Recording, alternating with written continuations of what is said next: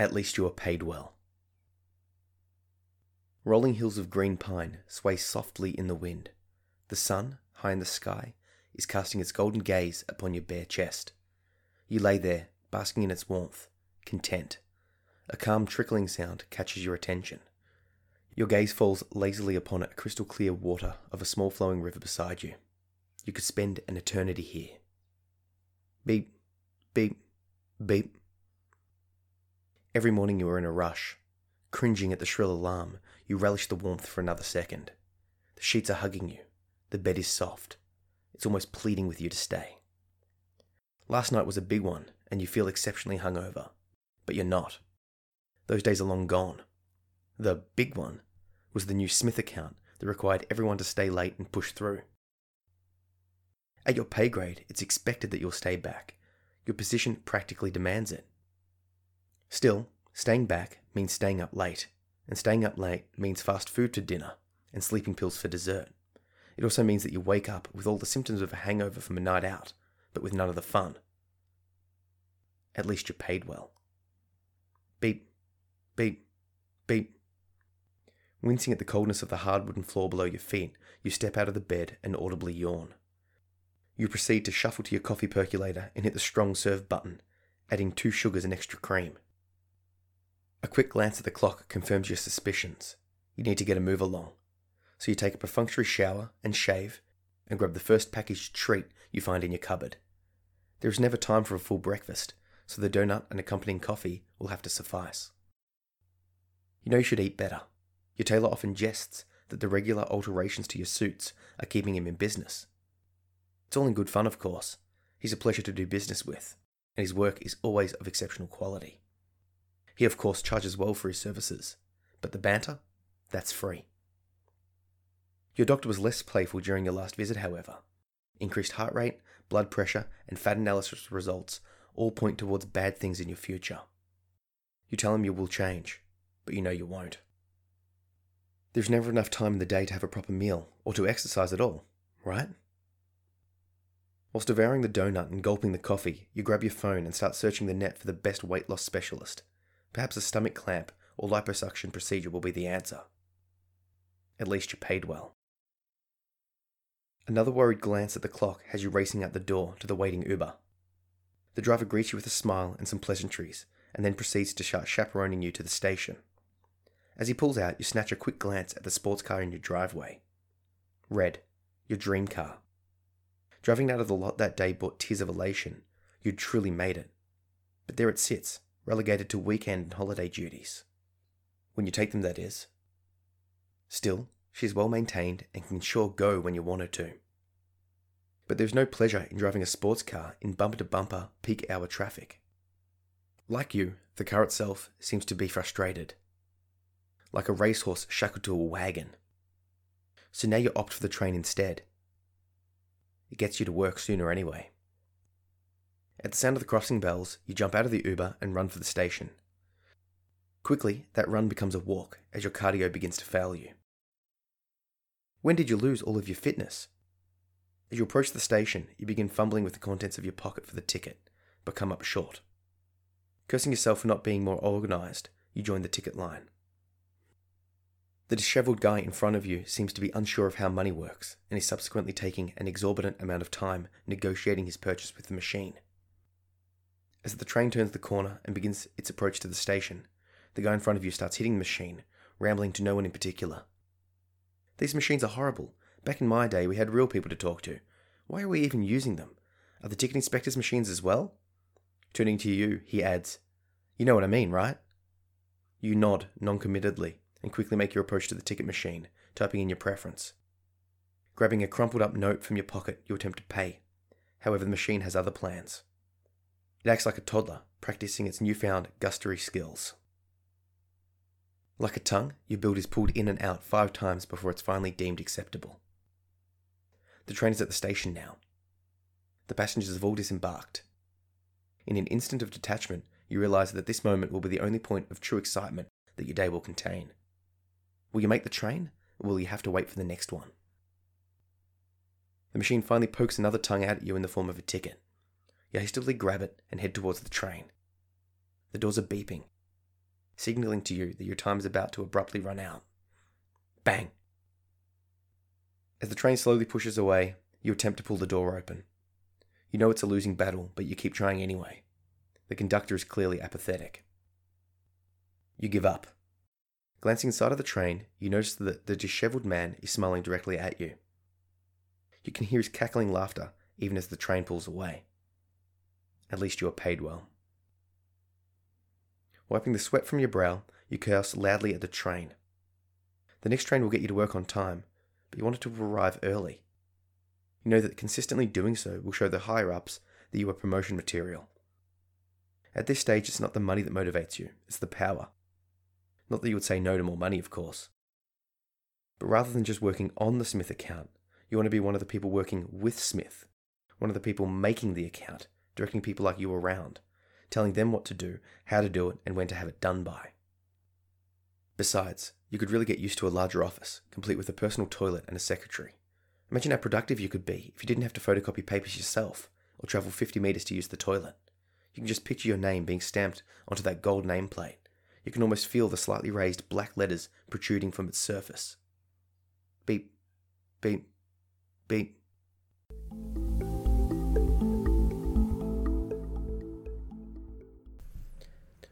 So that chapter was the first of my latest book, Wage Slave. Wage Slave's out as a paperback, ebook, and audiobook, and you can read that chapter via the link in the show notes. Like everything I do, I'm going to put out all the chapters of Wage Slave out for free. So, you know, just stay tuned, subscribe to my email list, and eventually you'll get to listen or read every chapter for free. But if you like the idea of this book and you want to support me, grab yourself a copy. It really does help. And if you do, chuck us up a review. Let us know what you think. And yeah, let's connect about it. I want to sort of talk about the the ideas behind Wage Slave and this chapter in particular. At least you're paid well, because the the main impetus for this chapter in particular is so many people will complain over and over and over again about their work conditions, the time they get up, the people that they work with, what they actually do, their lack of job satisfaction. And they cap it all off with something along the lines of, well, it's okay because I'm paid well. Like that justifies it. Like that somehow makes it okay. And, and obviously it does make it okay for some people, but that sort of reasoning sort of just doesn't fly for me. So how can I how can I sort of sit here and say that? Well, I say it from a couple of reasons. I I've lived poor before, so I know that I don't need too much money to survive. I need a certain amount, but not an excessive amount. I've also quit full time work to pursue my dreams, which cost me two thirds of my income at the time. And the the change of you know the, the sacrifice of money, but the benefit of mental space and joy and happiness and freedom and sort of rediscovering of a possibility of a, of a fun and joyful, exciting future is well worth the, the exchange. I I keep referring back to a quote from Kahlil Gibran, which basically goes along the lines of they thought I was mad because I wouldn't change I wouldn't exchange my days for gold but I think they're mad because they will. And and this sort of hits the crux of what I'm getting across with the wage slave business, the wage slave book. Obviously, you have to get some sort of money to survive, but you don't need to sacrifice everything for it. You don't need to do something you absolutely hate. And yeah, there will be some elements of every job that is displeasurable, but for the most part, you can switch up things to find something better. Even if you feel trapped by circumstance, trapped by debt, trapped by, you know, obligations, your current job can be switched for a similar job. There are very, very few exceptions where this isn't the case. Really, what's likely happening is that you think you're more trapped than what you are. I know this to be the case because I felt that way, and I've spoken to many people who are clearly in that same mindset, as well as people who have overcome that and sort of quit and they've looked back on the past and gone, man, it was all in my mind. I could have done this. I could have done that. I should have done this. I should have done that. So I write this sharing with you in a sense that I want to sort of motivate you. And this won't apply to everyone because some of you will be in that stuck mindset, in that fear mindset, and I get it. I get why you're there, and I was there too. It's it's a hard one to break through. Maybe I can start putting some little chips in that armor though. But for the person that's on the edge, the person that's thinking about changing, the person that's wanting to have the courage to do something, this book is for you. This book is for you to, to, to read, to look back over, and to go, fire out, I need to start living my life now because money isn't the be all and end all. There are studies suggesting that there's a certain amount of money that will make people happy, and anything beyond that amount doesn't really.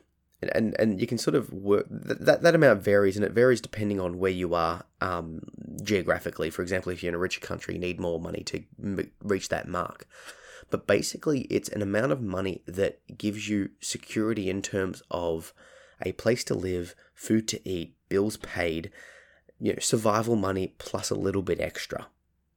Basically, that's the amount of money that you need to quote unquote be happy. Any more money than that really doesn't add to happiness. And you can sort of prove it. Let's say you can afford, you need a car wherever you're living. Of course you do. So if you had a, had a raise, you could afford a car. So if you went from no car to having a car, there's going to be a tremendous benefits to your life. You're going to be able to go something somewhere. You're going to be able to travel. You're going to be able to have some personal freedom. But let's say you've got a car and it's a it's a it's a it's a reliable car, but it's a shit box. It's nothing special. If you were to get a you know sports car or a very expensive luxury car, the the the change to your life, the functional change, the functional difference of that car is very minimal. Okay, a three thousand dollar car compared to a hundred thousand dollar car, provided they're both reliable, doesn't change your life that much in like in real terms. The same is true for being able to go on holidays. If you can afford to escape camping for the weekend or going overseas for the weekend, you're still getting away. You're still sort of having that holiday experience. One true, one is in more luxury and one is, you know, far more quote unquote desirable for most people the actual functional difference to your life is minimal. The same thing's true for technology. For example, a top of the line brand new phone is very functionally similar to phones that are out two years ago. Yeah, the new phones have a little bit new features, but the more modern we get the phones, the more that sort of is updating, the the more similar these devices are. And you can sort of go down the lines for houses, for, for eating out, for all of these things. You need money up to a certain stage, but beyond that, it's just added little sort of luxuries that don't really change the functionality of your life. So, why am I harping on about this? Well, it comes back to that idea of are you paid well? Because if you're paid well, you might be thinking or feeling or sort of justifying your sacrifice with the idea that, oh, well, at least I'm paid well. I've got the new car that's okay. I don't mind sacrificing so much time and mental space and mental health and the ability to do all this other stuff because I'm paid well. Does that sort of make sense? I sort of, the way that I was able to step back and look at and sort of revalue what I wanted was to look at what I actually valued and what I actually wanted. And I've talked about this before, so I'm not going to dwell on it too much again. But basically, the idea was to look at what I need.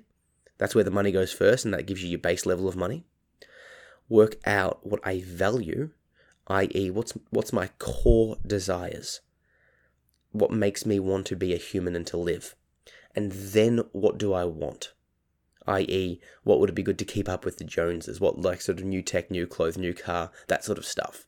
Now, those those that those low level wants, they can instantly instantly be discarded the the the what you need can also be reduced in the sense of do you need a five bedroom house or can you get away with a three bedroom house or a two bedroom or a one bedroom same with the car and other luxuries.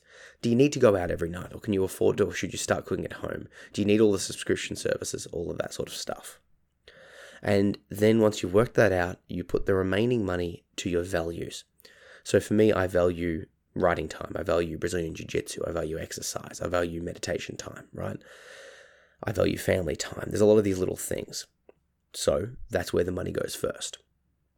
And what I found was that that amount of money was a lot less than what I was on and a lot less than what I thought I needed. So it is possible to reduce that. But it all starts with asking yourself the question is, or like looking, considering the question is like, well, am I paid enough? Maybe, but what am I, what am I actually sacrificing? Something to consider is that time is the only resource that you can't get back. You can't earn more time. And, and whilst having more money is great, and I wouldn't say no to it, obviously, money has a diminishing return. So, a thousand dollars now, like how much time would you trade for a thousand dollars now? What about if it was a day before your deathbed? How much would how much would that thousand dollars be worth? If you're about to die, that thousand dollars, you you trade that thousand dollars for another minute, another second, right? So what I'm getting at is, is money has a diminishing return. Money has loses its value over time. Time is the only thing that we can't get back. So for me, I look at it and go far out. What do I actually want? So let's apply this back to work life because obviously you're going to have to work. So I like to look at work and start applying things going, well, let's try and hit all of the all of the good points of a job. And you can and like you can personally find a job that will fit these things. You just have to have that open mind and try and risk asking the question. Is there something that you enjoy, that you can be paid for, that the world needs, and that you're good at? I'll say those again. Something that you enjoy, something that you're good at, something that the world needs, and something that you can be paid for.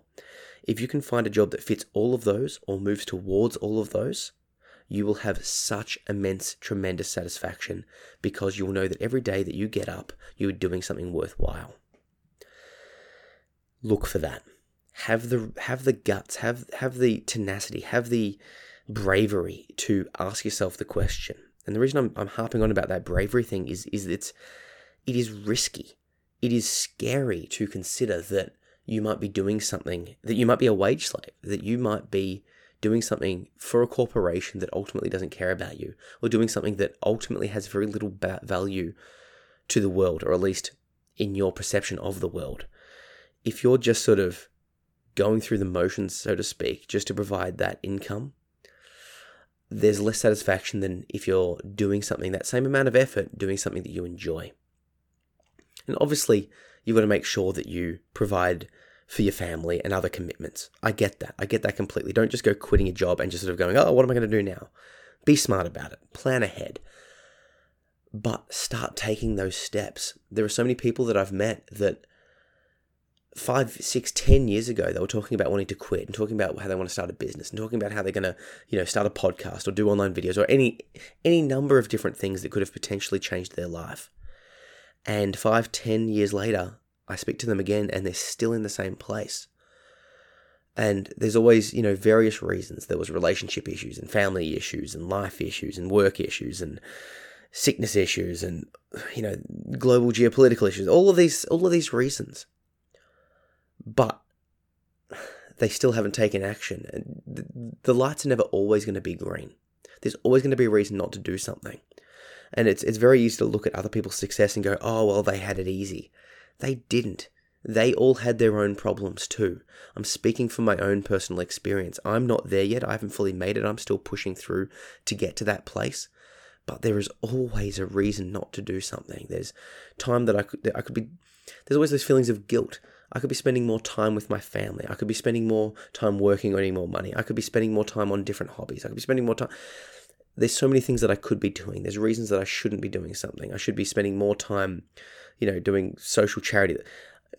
The the the reasons are endless. I, I, mental illness, sickness, disability. You can go on, but I know, and I've, the reason I know this is because I've spoken to and I've, more importantly, read a bunch of autobiogra- autobiographies of world class performers and famous people.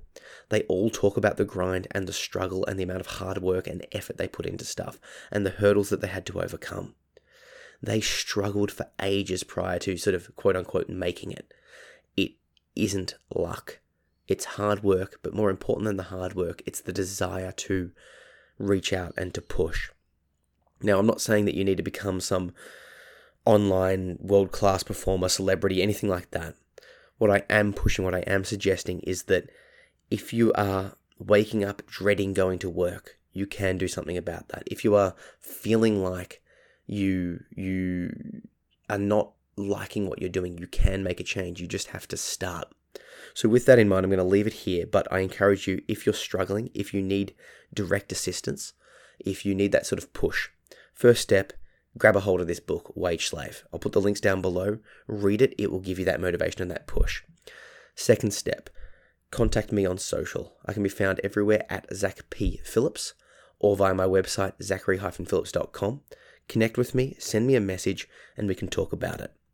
I've got a bunch of resources out there, including this podcast, my blog, uh, my book, How to Get Your Shit Together. All of that sort of stuff will help you to make that push to move away from being a wage slave. If you still need further assistance, I do offer one on one Skype based coaching, and we can talk through the details of that via the contact links on my website, so you can check that out. So I really want to encourage you to do that. Before I let you go, I just want to update you on a couple of new things. I've released three new Skillshare courses on lucid dreaming. For those that don't know, lucid dreaming is the ability to take control of your dreams. You become aware that you're dreaming, and then you can start basically exploring the dream world, exploring your subconscious, having fun in the dream, sort of life fulfillment stuff. It's great fun. I've got three courses out Lucid, Learn to Lucid Dream 101, 201, and one specifically focused on reality checking. So you're, if you're at all into exploring your subconscious, if you want, if you suffer from nightmares, you can start taking control of them. If you're curious about exploring your subconscious mind, these courses are for you.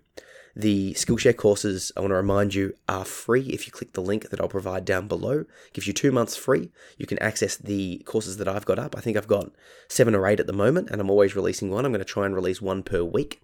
So there's very good value in that. Two months free on that on the link that, that I'll provide down below. And every time you sign up and watch my stuff, it gives me a little bit of a kickback. So it's a way to support the podcast, which I very, very much appreciate. And like I said, I'll be releasing new courses hopefully every week, but probably more like every two weeks. The next course that I've already recorded, I'm in the process of editing, is on how to instill um, good habits and destroy bad habits, how to make them stick. And I'm very excited because I know that will help a lot of people. So sign up, stay tuned, and yeah, start supporting the podcast in that way if you can. And final note if you are really enjoying the podcast and really want to support me, the best, best, best way to do it is by telling someone. Just link them to this, share it with them, tell them all about it because man, it it really does help when people chuck the reviews up. Not only does it make me feel good because I'm like, hey, people are listening, people are appreciating it, but it also helps to spread the word and sort of grow the following and get the message out there. And from a more personal benefits, if you open up lines of communication with people by sharing stuff like this, stuff on mental health, stuff on life improvement, stuff on, you know, sort of moving past like like we're talking about with the wage slave stuff, it opens up lines of communication and then you get a dialogue with people in your life. People know that you're a safe person to talk to and you can both both work on those self improvement stuff. So yeah, thanks for checking that out. All the links to the book and everything else I've talked about will be in the show notes. And yeah, please connect with me because I really want to make contact. I really want to know what you're thinking, and if there's anything you want me to talk about, let me know. Catch ya.